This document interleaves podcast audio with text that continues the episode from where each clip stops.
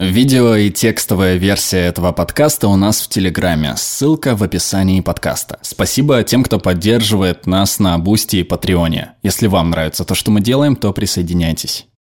В какой стране мира живется лучше всех? Там, где самая лучшая еда? Где наибольшая продолжительность жизни? Где самый лучший климат? Чтобы ответить на этот вопрос, вот уже более семьдесят лет правительства многих государств пользуются единственным показателем. Он влияет на выборы, на поведение фондового рынка и на принимаемые властями меры. Но он никогда не предназначался для всех этих целей, а некоторые считают, что мировая экономика так на него подсела, что вынуждена вечно расти. Этот показатель называется валовой внутренний продукт, или вэ вэ пэ. Его концепцию в тысяча девятьсот тридцатые годы разработал экономист Саймон Кузнец, предпринявший попытку свести весь объем экономики до единой понятной цифры. вэ вэ пэ является совокупной денежной ценностью всего, что производится в стране и продается на рынке. Сегодня вэ вэ пэ на душу населения, который рассчитывается как общий вэ вэ пэ, деленный на число живущих в стране людей, считается наиболее общепризнанным показателем благосостояния. Но в отношении благосостояния вэ вэ пэ ничего ни о чем не говорит напрямую. Не принимается во внимание, что именно производится в стране и кто имеет к этому доступ. Оружие на миллион долларов также учитывается в расчетах вэ вэ пэ, как и вакцины или продовольствие, выпущенные на эту же сумму. Ценность, которую для общества имеют такие блага, как государственные школы или пожарные, никак не учитываются в вэ вэ пэ, потому что эти услуги не продаются на рынке. А если страна обладает баснословными богатствами, но большей их частью владеют лишь немногие, то вэ вэ пэ на душу населения дает искаженную картину того, сколько денег получает среднестатистический человек. Несмотря на все это, в течение довольно продолжительного времени высокий вэ вэ пэ коррелировал с качеством жизни людей в очень многих странах мира. С тысяча девятьсот сорок пятого по тысяча девятьсот семидесятые годы по мере удвоения, утроения и даже учетверения вэ вэ пэ в ряде стран Запада пропорционально ему росли доходы людей. Но все изменилось в тысяча девятьсот восьмидесятые годы. Страны продолжали богатеть, но доходы перестали поспевать за ростом вэ вэ пэ, а в некоторых случаях даже снизились. Большинство же благ оказалось в руках еще меньшей части населения. Однако идея свести все благосостояние страны до одной цифры так и не потеряла свою притягательную силу. силу. В тысяча девятьсот семьдесят втором году король Бутана Джигми Сингье Вангчук в качестве альтернативы валовому внутреннему продукту выдвинул концепцию валового национального счастья. Валовое национальное счастье – мера, учитывающая такие показатели, как здравоохранение, образование, сплоченность общества и уровень жизни. А жители страны отвечали на вопросы типа «Как вы оцениваете, насколько счастливы сейчас ваши близкие? Известны ли вам названия растений или диких животных в вашей местности? Или каким был для вас вчерашний день?» Широкая распространение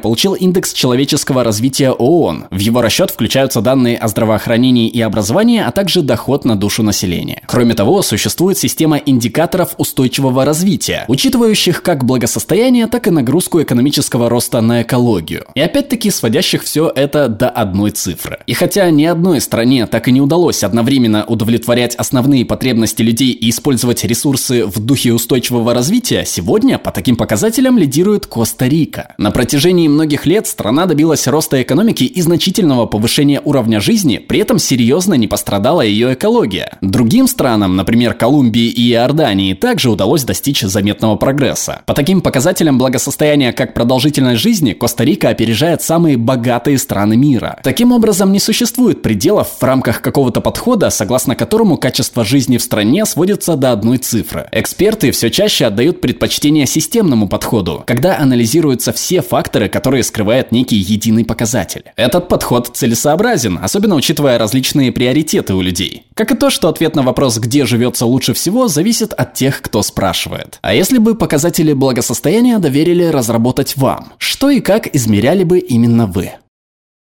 Перевел Ростислав Голод, отредактировал Михаил Гурьянов, озвучил Глеб Рандалайнен.